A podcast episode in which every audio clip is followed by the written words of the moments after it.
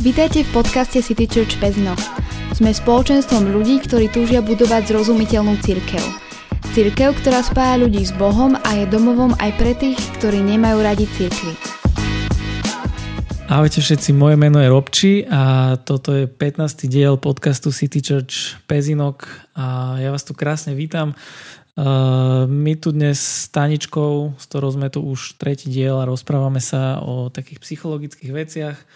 Sme aj dnes tentokrát, máme krásne slnečné už popoludne, respektíve už aj neskorý večer. Dnes by sme sa chceli rozprávať o takých ďalších tých veciach v rámci tej série, ktorú máme o duševnom zdraví. A chceli by sme si možno prejsť také nejaké veci, um, také bolavé, alebo také skôr, že bolavé životné situácie, keďže pri mnoho, mnoho z takýchto situácií veľa ľudí zvykne navštíviť alebo vyhľadať psychologa, čo je také akože dosť častá vec. A minulý, minulý diel, ak si možno spomínate, a tí, ktorí ste počúvali, tak sme sa bavili o duševnom zdraví, o vzťahu s pandémiou, čo aktuálne teraz nám tu zúri vonku.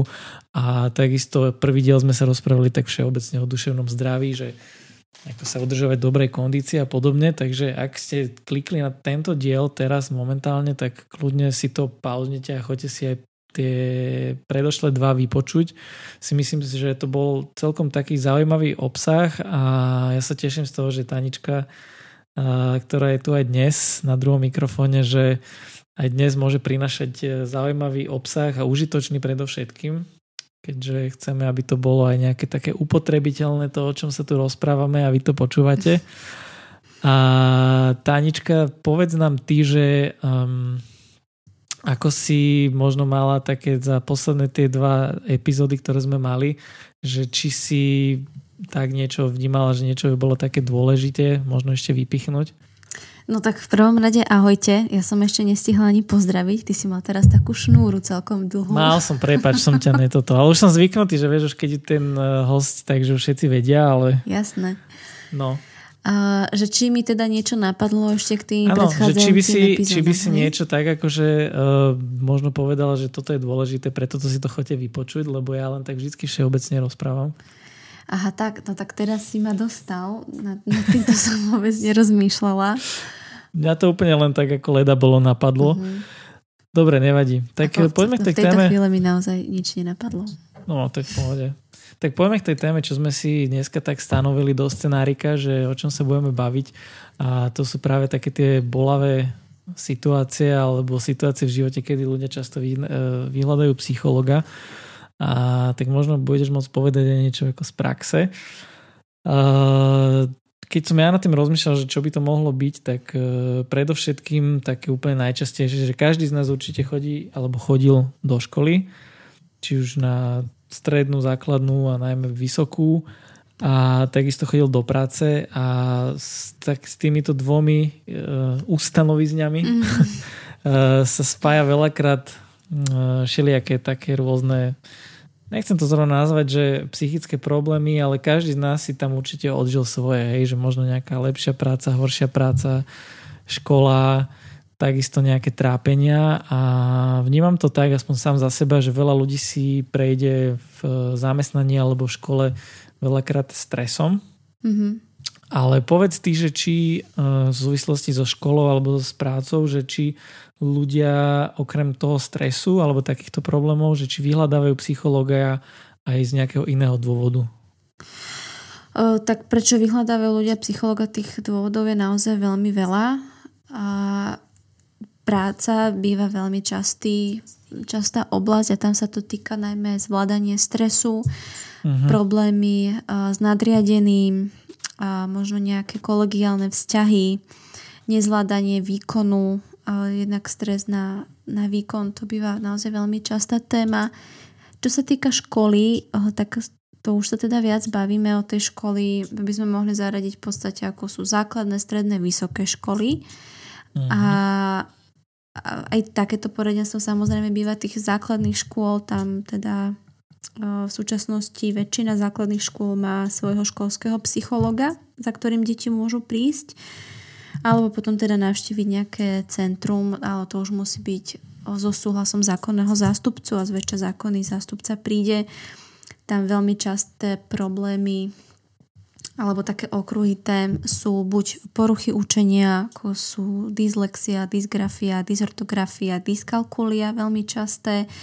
A k tomu sa môžu pridružiť samozrejme problémy s výkonom v niektorých predmetoch, problémy s učiteľom, nejaké školské vzťahy, nezapadajú deti do kolektívu, Takže to by bola tá základná škola a potom je samozrejme vysoká škola a tam bývajú veľmi časté témy skúškové obdobie a nejaký ten, ten stres z toho podať dobrý výkon, mať dobré známky, prejsť skúškami.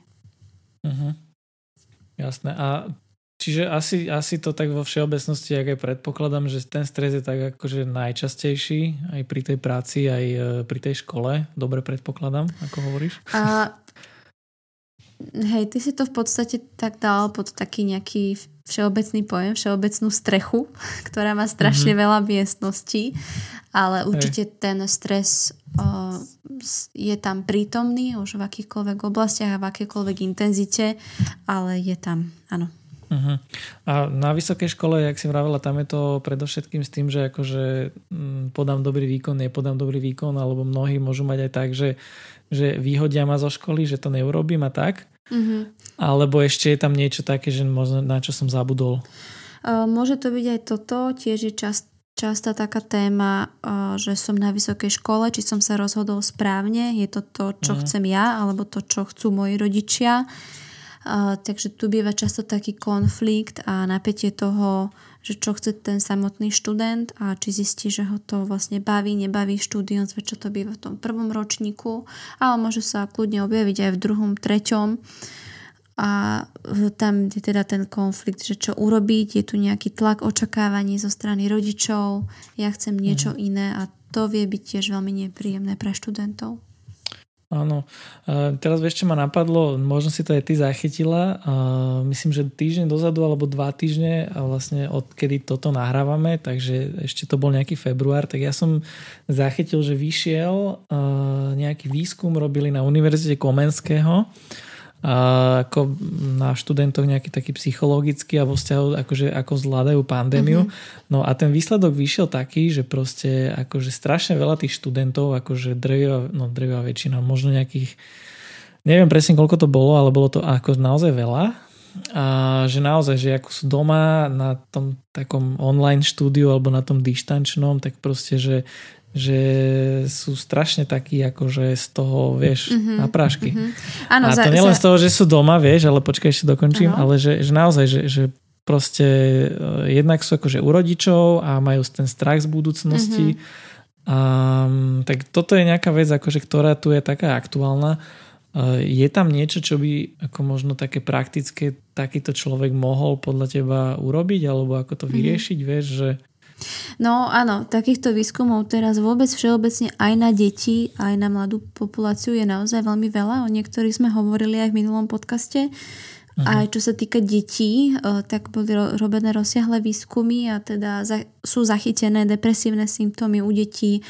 Deti teda vypovedajú, že sa cítia eh, nešťastne, zhoršila sa eh, zdravie aj fyzické, pretože deti sú menej v pohybe, čiže tá fyzická aktivita výrazne poklesla sociálne kontakty sú veľmi minimalizované, takže to takisto veľmi vplýva a tiež som zachytila tento výskum a no, bohužiaľ je to tak, že sa veľmi zvýšilo to percento úzkostných poruch a depresívnych poruch práve v týchto dvoch kategóriách. Preto ich tak často mm-hmm. hovorím, lebo bohužiaľ je to dôsledok tejto pandémie Hmm.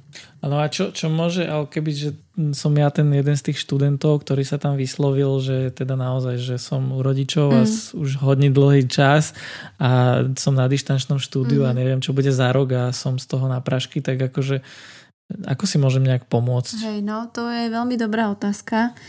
A ja akože priznám sa, že vo všeobecnosti nedávam rada nejaké 10 eh, rád ako a 10 mm-hmm. typov ako, lebo mám skúsenosť aj z praxe, aj moju osobnú a myslím si, že to potvrdíš aj ty, že keď ti dá niekto takú radu, tak uh-huh. aj tak až tak veľmi nepomôže. Tak sa pokúsim niečo také, čo by mohlo byť nápomocné, lebo naozaj každý ten študent má úplne inú situáciu. Niekto má veľký dom a má vlastnú izbu, má vlastný priestor, kde uh, vie sa nejakým spôsobom uh, vie mať ten priestor pre samého seba. Niekto býva v dvojizbovom byte, v trojizbovom, mm-hmm. kde mhm. ich je viac a to je o mnoho náročnejšie. Niekto zvláda teda to, že treba z tých kontaktov bohužiaľ je naozaj je veľmi maličko v dnešnej dobe, tak to zvláda lepšie, niekto horšie. Ale myslím si, že, že treba si nejak nastaviť aj to, že každá pandémia, ktorá je zároveň kríza, každá kríza raz pominie. Bohužiaľ nevieme kedy, je to tak, nevieme kedy, ale uh, na toto treba myslieť, že to raz pominie, nebude to stále. A možno nájsť si nejaký spôsob zvládania, ktorý nám pomôže pomôže to aktuálne prečkať, nevnímať to, že čo bude o mesiac, čo bude o pol roka, ale treba, čo, čo bude zajtra. Hej, naplánovať si nejaký program, mm. čo bude zajtra, niečím sa potešiť. Treba uh, potešiť sa tým, že kúpim si nejakú novú knižku, ktorú som už dlhšie chcela, nekúpil som si. Takže skúšať si hľadať nejaké také spôsoby, ktoré nám to vedia ako tak spríjemniť. Mm. A možno, že uh, začať treba hrať na gitare. Niekto dlhé roky chcel hrať na gitare, nevedel sa k tomu dostať. Čiže naozaj len nejaké také, nejaké také podnety, ktoré by nás vedeli uh, potešiť. Uh-huh. To je celkom také užitočné a neviem, či poznáš možno takú nejakú rádu alebo niečo také, že ja som, ja som niekde čítal tiež, už neviem presne, kde to bolo, ale uh, Eh, že vlastne drvivá väčšina z nejakých takých obav, ktoré človek má, mm-hmm. že či už je to na vysokej a že čo bude potom a jak sa zamestnám, že väčšina z tých obav, ktoré v živote máme, že sa vlastne v živote nikdy vôbec nenaplní. Vieš, mm-hmm. že uh, tak to je, to je možno aj s tým, ako si vravela, vieš, že proste fakt, že presne ak si vravela, že no tak samozrejme neovplyvním to, ale vieš, no, na, po každej búrke raz vyjde slnko. A, áno, no je, je to pravda, že mladí ľudia majú hlavne pocit, že im unikajú príležitosti, uniká im čas, uniká im niečo, mm. čo už nedobehnú. Hej, že teraz celý tento rok treba mohli cestovať, tešili sa na nejaké krúžky, na nejaké aktivity, na, nejak, na nejaké situácie, kde sa môžu seba realizovať a toto je presne ten problém, prečo cítia ten smútok z toho, mm. že mhm. vlastne im to uniká, že to strácajú, ale treba to zároveň aj tak brať, že, že nikdy nie je na nič neskoro a nevieme síce, ako bude dlho pandémia trvať, ale to neznamená, že ak teraz nemôžem chodiť plávať, že o dva roky nebudem môcť chodiť plávať. Mm-hmm. To si, za, to si za mňa povedala, lebo to si Hej. trafila. no. to, to mi napadlo z hodov okolností, možno, že tak veľmi podvedome, pretože môj manžel chcel ísť plávať a často mi tak hovorí, že nemôže chodiť plávať teraz. No výborne. Ale tiež som si to uvedomila, že ak si povedal, že asi moje podvedomie zafungovalo. Hej, jasné. Dobre, poďme k tým e, skúškam a k týmto, vieš, takým písomkám a k týmto veciam, ktoré ako v druhej väčšine spôsobujú ten tre, stres, mm-hmm. ktorý sme si aj pred, predpokladám, že ty a ja nejakým spôsobom zažili, či už väčší alebo menší.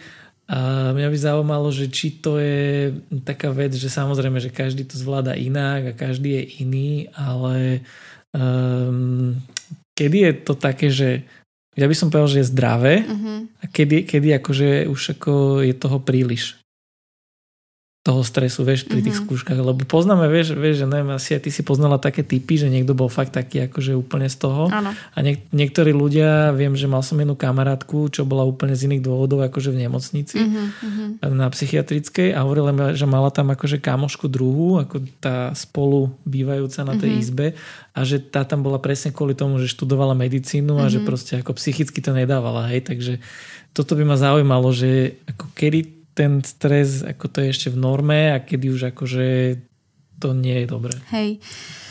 Áno, tak sú určité také symptómy, ktoré nám už, nám už ukazujú, že niečo nie je v poriadku a zároveň tiež o, je veľmi dôležité, aká je tá osobnosť a poznáme aj takú typológiu, nazývajú, nazývame ju, že ABC, aj D sa posledné roky pridala a sú to teda jednotlivé osobnosti. Osobnosť typu A, to je taká osobnosť, ktorá je tak, taká veľmi horlivá do práce, workoholici, ľahko sa nahnevajú, sú majú také pocity nepriateľstva, stále musia niečo robiť, sú vo výkone. To je práve tá skupina, ktorá je náchylná na nejaké kardiovaskulárne problémy, vysoký krvný tlak, problémy so srdiečkom. To je presne táto skupina ľudí, ktorí sú náchylní na to prežívať ten stres naozaj veľmi intenzívne. Mm.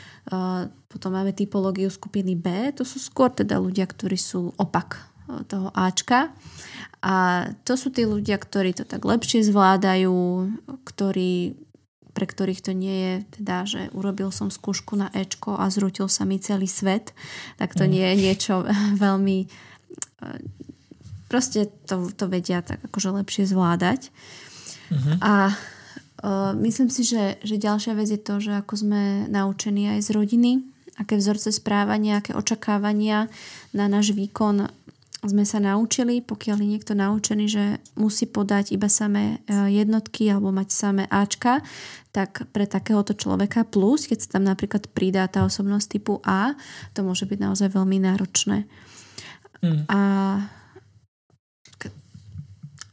No, čo s tým viem urobiť, vieš, proste zober si, že naozaj, že niekto je taký a môže sa s tým tak nejak akože stotožniť, že no, ja som už proste taký mm-hmm. a je nejaká cesta von? Alebo... Určite áno, Ako? vždy je cesta a vždy. Neznamená to, že teraz poviem to takouto klasickou typológiou, čo je väčšine známa, že z cholerika sa zrazu stane úplný flegmatik, hej, keď to dám do takého paradoxu. To nie, ale so všetkým sa vždy dá niečo robiť a ty si povedal veľmi takú dobrú vetu, že ja už som raz taký a to mm-hmm. je mhm. niečo, s čím sa môžeme stretnúť vôbec medzi ľuďmi, medzi priateľmi. Ja už som raz taký, ale inými slovami tí ľudia hovoria, že mne sa s tým nechce nič robiť, pretože to, že mm-hmm. s tým musím niečo urobiť je námaha. A veľa ľudí keď e, to začne nejakým spôsobom meniť tieto naše zaužívané praktiky, tak sa na začiatku vzdá, pretože si myslia, že po pár rázoch, keď skúsia niečo iné a zase sa mi to nepodarilo, zase som vybuchol, zase mám úzkosti, zase mám z tej skúšky strašný stres, jem iba čokolády, alebo opačne zase som iba schudol. No, keď niečom fungujeme dlhé roky, tak chce aj e, určitý čas, kým sa to nejakým spôsobom zmení. Takže pri tom treba skutočne veľkú trpezlivosť. A čo robiť? Tak v prvom rade si to uvedomiť, že prežívam stres a skúsiť možno sa zamyslieť nad tým, je taká technika a to si môžeme položiť vždy, keď nás niečo trápi alebo máme obavu, takú otázku, že čo najhoršie sa môže stať. Hej, treba uh-huh. neurobím skúšku tak môžeme teraz my dvaja viesť taký dialog. Hej? Tak predstav uh-huh. si, že si študent, ktorý má prísneho otca, dominantný, obávaš sa niečoho, uvidíme čoho. a bojíš sa, že, že proste vyhodí, že ťa vyhodia zo skúšky. Takže čo najhoršieho robo sa môže stať? Že keď ma vyhodia z tej, z tej skúšky, hej, akože dostaneme FX. No, tak napríklad, myslíš, no. áno. No, tak e, budem musieť ísť na opravný termín. A čo najhoršie sa môže stať, keď pôjdeš na opravný termín? No, že ani ten opravný nedám. A čo najhoršieho sa môže stať, keď ho nedáš? No úplne v tom najhoršom sa môže stať, že ten predmet nespravím a keď si ho budem musieť prenášať, tak ani vtedy ho neurobím. To znamená, že ďalšie pokusy nespravím a vyhodia ma z tej školy. Čo, sa, čo najhoršie sa stane, keď ťa vyhodia zo školy? No, e, to je dobrá otázka. No tak e, buď teda nebudem ďalej študovať, hej, že ako nedám sa na to odnova, alebo no vlastne toto. Uh-huh. Alebo teda, že nepôjdem možno smerom, ktorým som chcel ísť. Uh-huh. Vieš, že A čo najhoršie sa stane, keď nepôjdeš smerom, ktorý si chcel ísť? Uh, Teraz, teraz ja dúfam, že to nevyblokujem, ale že, že vie, že nebudem v živote robiť to, čo ma baví, to, čo som vždy chcel. No a čo najhoršie sa stane, keď nebudeš robiť v živote, čo ťa baví? No, potom nebudem šťastný v živote. A čo sa najhoršie stane, keď nebudeš šťastný? Uh, no... No nič, tam som asi skončil. budeš smutný. a, tak asi, no. No a v podstate uh, to, to, takouto otázkou stále, stále si ju kladieme, tak si nejak, uh-huh. tak mhm prechádzame ten najkatastrofickejší scenár, ktorého sa niekedy bojíme, ktorý nie je pomenovaný, ktorý tam je niekde v našej predstavivosti a nevieme mm. úplne, aký je. Čiže je to jedna z metód, akým si to tak zreálnime, že čo reálne sa teda môže stať a aký to môže mať dopad. Mm. E potom sú rôzne relaxačné techniky pri zvládaní stresu. Pre niekoho to môže byť šport, e, pre niekoho, kto naozaj zažíva silný stres, e, sú techniky, jedna sa nazýva napríklad autogénny tréning alebo Jacobsonová progresívna svalová relaxácia, tie sú veľmi dobré aj pri úzkostiach, ľahko si ich môžete nájsť aj na internete.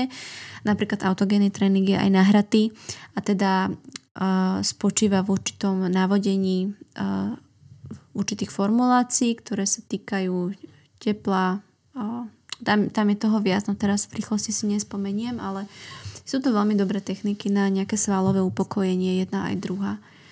Uh-huh. Potom môžeme využiť techniky, nazývame ich tzv. kotvenie, sa tu v prítomnosti teraz. A to môžeme si to teraz skúsiť s tebou, hej? Tak uh-huh. môžeš mi Fúha, povedať... tak teda. Je to veľmi jednoduché. No poď. Môžeš mi povedať 5 vecí, ktoré vidíš. No tak vidím jeden monitor, druhý monitor, lampu vidím, mám tu e, knihy, e, pohár tu mám, tlačiareň tu mám. Uh-huh. To už bolo aj 5, tuším. Dobre. A teraz uh-huh. mi môžeš povedať 4 veci, ktorých sa nejak dotýkaš alebo ktoré cítiš telesne. No vieš čo, mám teraz založené ruky, takže cítim svoje prsty. Uh-huh. Lakťami sa opieram o operadlo stoličky. E, takisto cítim aj vlastne tam, kde sedím, to sedadlo. Uh-huh. E, na nohách mám papuče, takže tie cítim trošku. A cítim ešte aj sluchatka v ušoch. Uh-huh. No, čiže to, asi toľko. Dobre. A teraz mi môžeš povedať tri veci, ktoré počuješ. No, ja tu mám tichučko. Skús, zamyslieť. No tak počujem tvoj hlas v prvom rade. A trošku počujem ešte aj chladenie môjho počítača. Uh-huh. A no to je asi všetko. Ja tu mám inak dosť ticho. Uh-huh. To je dôležité, vieš, pri nahrávaní podcastu. No dobre, čiže si uvedomuješ v podstate, že je okolo teba ticho Dve mm-hmm. veci, ktoré cítiš čuchom, nejaký pách alebo vôňu.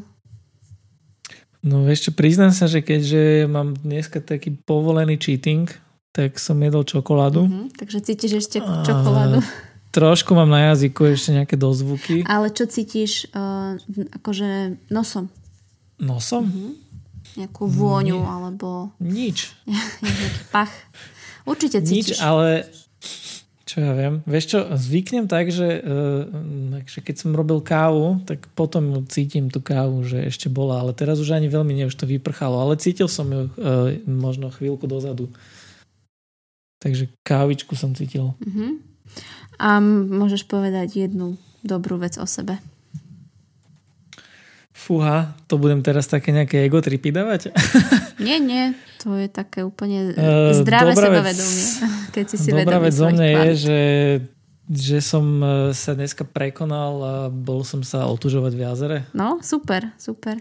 Takže toto no. je tiež jedna z techník, ktorú môžeme využiť, keď uh, pociťujeme naozaj veľmi silný stres, teda už sa bavíme aj na nejakej tej fyziologickej úrovni, bušenie srdca, uh, vysoký, vysoký tep, nejaké začervenanie, môžeme cítiť stiahnutý žalúdok, čiže ten stres môže mať aj takúto fyziologickú poho- reakciu, obzvlášť ak je intenzívny a týka sa nejakej konkrétnej situácie, hej, že napríklad uh, idete, uh, dnes, dnes ste zapásaní a zrazu vás zastaví policajt, tak v tej chvíli môžete pociťovať napríklad také silné fyziologické reakcie na to, že sa bojíte, že vám dá pokutu napríklad. Mm, to sa mi stáva bežne inak. No tak to, to ani nehovor. Nie, nie, nie s tým pásom, ale keď vidím, že ma zastavuje policajt, aj keď som nič neurobil. Áno, áno. Tak aj tak, akože taký teb mám, že no. Hej. No, tak to sú zaujímavé veci. Mne sa páčilo najmä to s tým, ako si vravela, že, že čo najhoršie sa môže stať že v podstate e, od toho úplne najhoršieho ma delí ako niekoľko takých tých, vieš, tých zlých vecí, čo uh-huh. môžu zlíhať uh-huh. a že to množstvo tých vecí, ktoré môžu zlíhať je podľa mňa, že tak racionálne, keď sa tak vyhodnotím, že toho je toho až príliš veľa, že to by som asi, asi, asi veľmi by som musel sa nesnažiť. No a, a teraz vlastne no. si povedal niečo, niečo tiež veľmi zaujímavé, že musel by som sa nesnažiť. No.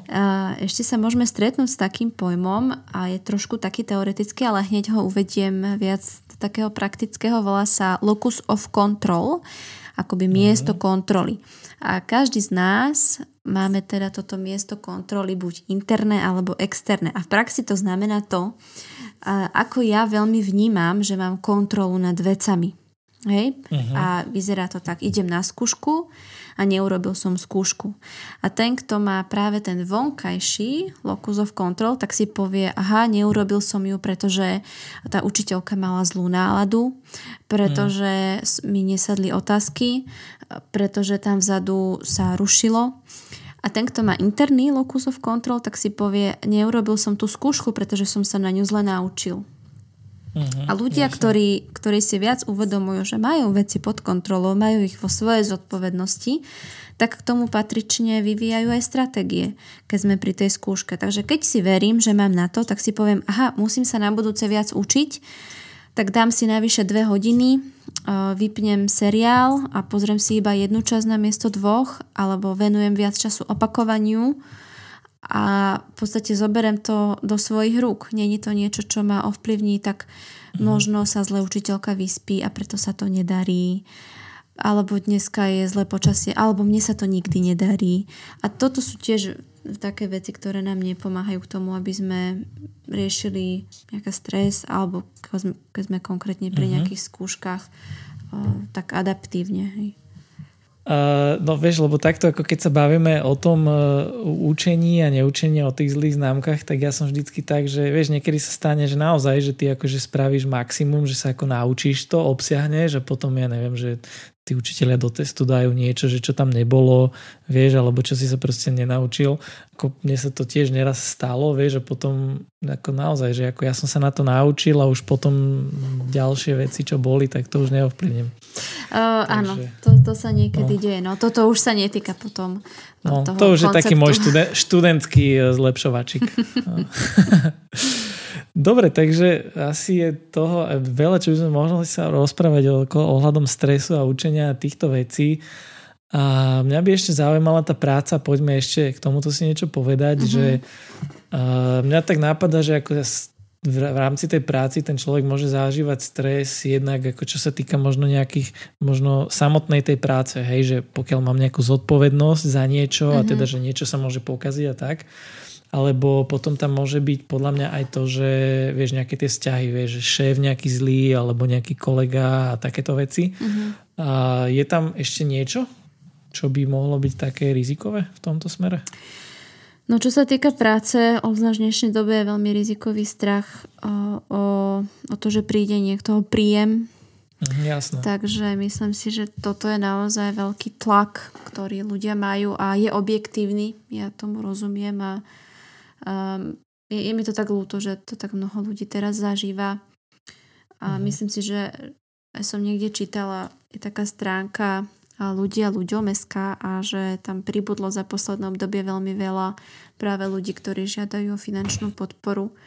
Takže financie je jeden stres, hovorili sme tie vzťahy, a viem si predstaviť šéf, ktorý má jednoducho na zodpovednosti buď množstvo ľudí alebo nejaký projekt, to je tiež obrovský stres. Tam, tam je mhm. veľa faktorov, no.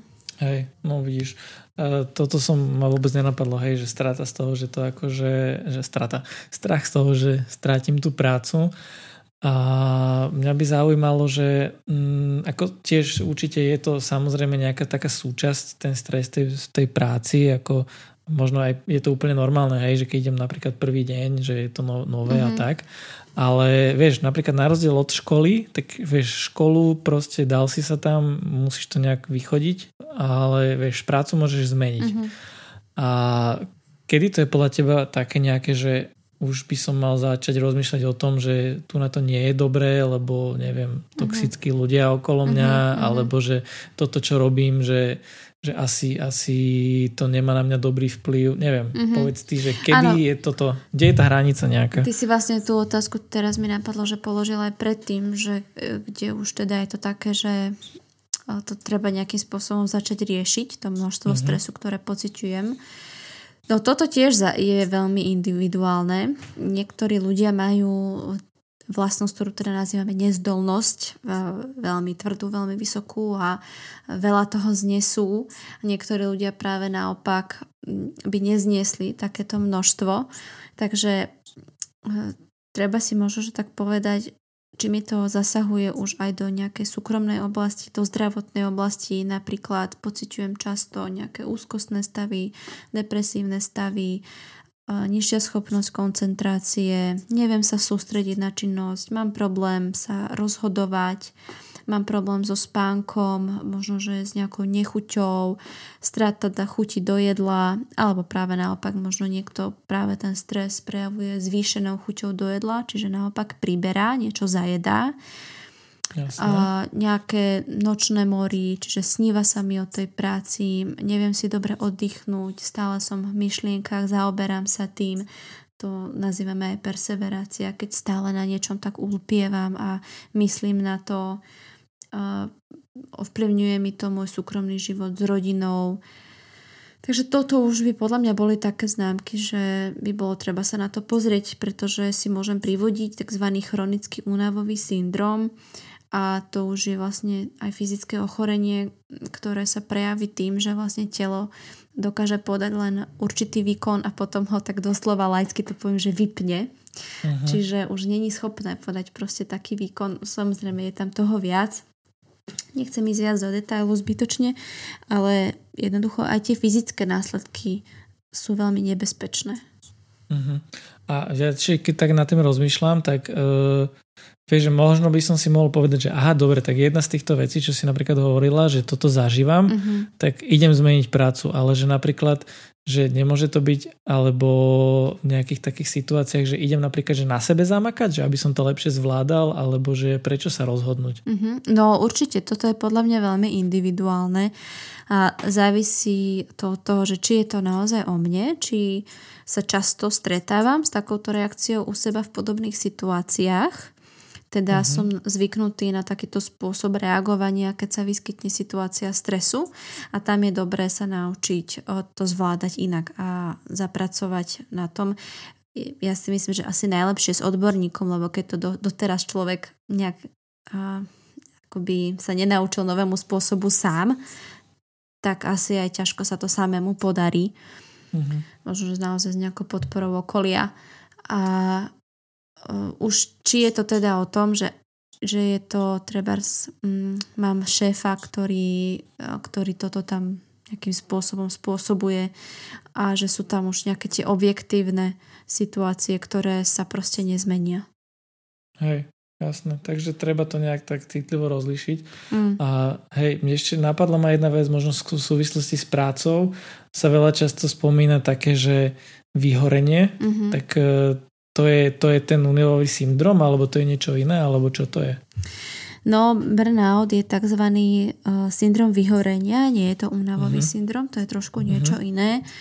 A syndrom vyhorenia to je tiež v súčasnosti veľmi, veľmi rozšírený syndrom, ktorý takisto ďalej zapričinuje, môže zapričiniť nejaké e, choroby, ale to je taká obrovská téma. Neviem, či teraz máme úplne čas sa baviť o tom, lebo to je mm-hmm. na mhm. jednu celú. No takto, že dalo, dalo by sa možno povedať, že nejakých možno pár vecí, že čo si všimnúť, že už sa to blíži.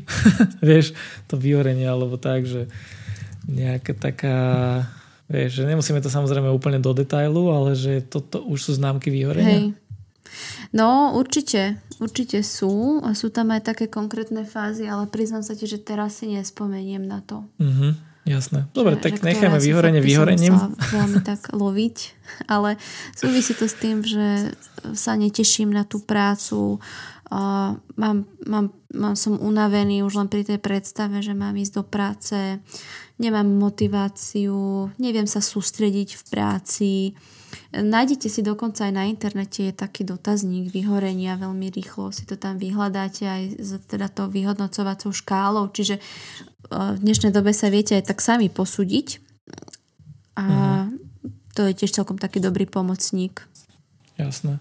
A čo sa, čo sa môže stať v prípade, že napríklad, že podceníme tieto veci, podceníme ten stres, či už v práci, v škole, alebo vieš, tieto veci, čo nám nejako hrozia, mm. že čo, čo sa nám môže stať, akože čo by, na, čo by malo byť také, že na toto bacha, alebo ako keď to nebudem riešiť, tak toto sa mi môže stať a to už nie je sranda. Áno. No vlastne ono to súvisí s tým, čo som hovorila. Je to také jedno s druhým prelinaním. Jednak to proste bude mať následky v organizme. Môžu byť problémy s vysokým krvným tlakom. Ono sa to často tak spomína, ten vysoký krvný tlak, ale naozaj je to veľmi nezdravé. Potom neviem, či už niekto má skôr priberanie alebo chudnutie počas stresu, ale aj určitá Určité to prejedanie sa, obezita veľmi nezdravá, chronický únavový syndrom, ako som spomenula. Akože tých, tých chorôb, ktoré si viem privodiť tomu organizmu je, je viac. Mm. A no, Hej, rozumiem, to, toto no, mi takže... tak primárne napadá. Takže súvisí to so zdravím a treba dať na to pozor, no, pokiaľ eh, sa nechceme veľmi rýchlo odpísať. Hej, hej. Hej, no. Ale určite uh, aj taký, taký ten pocit preťaženia, hej, aj, aj v práci, keď niečo strašne musím, nechce sa mi. V poslednej dobe sa veľa opakuje ten termín tzv. prokrastinácia, teda, že niečo odkladám, neviem hmm. sa do toho donútiť a keď to často pociťujem v práci, to je tiež jedna zo známok, že že mal by som si oddychnúť. Mm-hmm. Hej, to je oddych dôležitý v každom prípade. No. no mňa teraz napadajú zase ďalších 10 vecí, ktoré s tým súvisia, ktoré by som sa možno opýtal, ale e, jak si hovorila, že to naozaj strašne široká téma, jedno je druhé. A sme, sme to chceli teda tak len e, v rámci nejakej užitočnosti tieto veci pospomínať a porozprávať sa o tom. A myslím, že nádez sme to tak v rámci žánru pokryli a že, že pre tých, ktorí dopočúvali až sem, tak e, je to skvelé od vás a ďakujeme vám veľmi pekne. No a uh, chceli by sme ešte vás pozvať do toho, aby ste si nás pustili aj na budúce. A na budúce sa tiež ešte rozoberieme si nejaké tie bolavé situácie, ktoré Veľakrát sa nám stávajú a ľudia potom vyhľadávajú psychológa, takže chceme aj o tom trošku dať debatu. No, takže uh, na záver len Tanička k tebe chcem poďakovať za to, že aj dneska si tu s nami bola. Ďakujem aj ja za pozvanie, rado sa aj. stalo. A že vám nejakým spôsobom bol aj tento e, podcast, tento diel nejaký upotrebiteľný, užitočný a, a ak z tých vecí, ktoré sme tu dneska spomínali, vás možno niečo zaujalo, a tak e, kľudne sa nám ozvite. Nie sme úplne akože na to, že e, odborníci, teda Tanička je, ale samozrejme chceme byť aj takí, že naozaj pokiaľ niekto e, potrebuje pomôcť akokoľvek formou, tak či už poskytnúť tú pomoc alebo nasmerovať tú pomoc. Takže kľudne nám píšte a učiniť tak môžete či už mailom a mail nájdete na našej webovej stránke pezinok.citychurch.sk alebo e, prípadne dá sa aj cez naše sociálne siete na účty, ktoré tam máme a to je na Instagrame, na Facebooku takisto City Church e, Pezinok takže kľudne si nás tam nájdete dajte nám follow a dozviete sa všetky potrebné infošky, ktoré e, komunikujeme von no a z mojej strany teda je to všetko počúvajte nás aj na budúce dávajte si pozor na ten stres a majte sa krásne zatiaľ. Ahoj. Ahoj.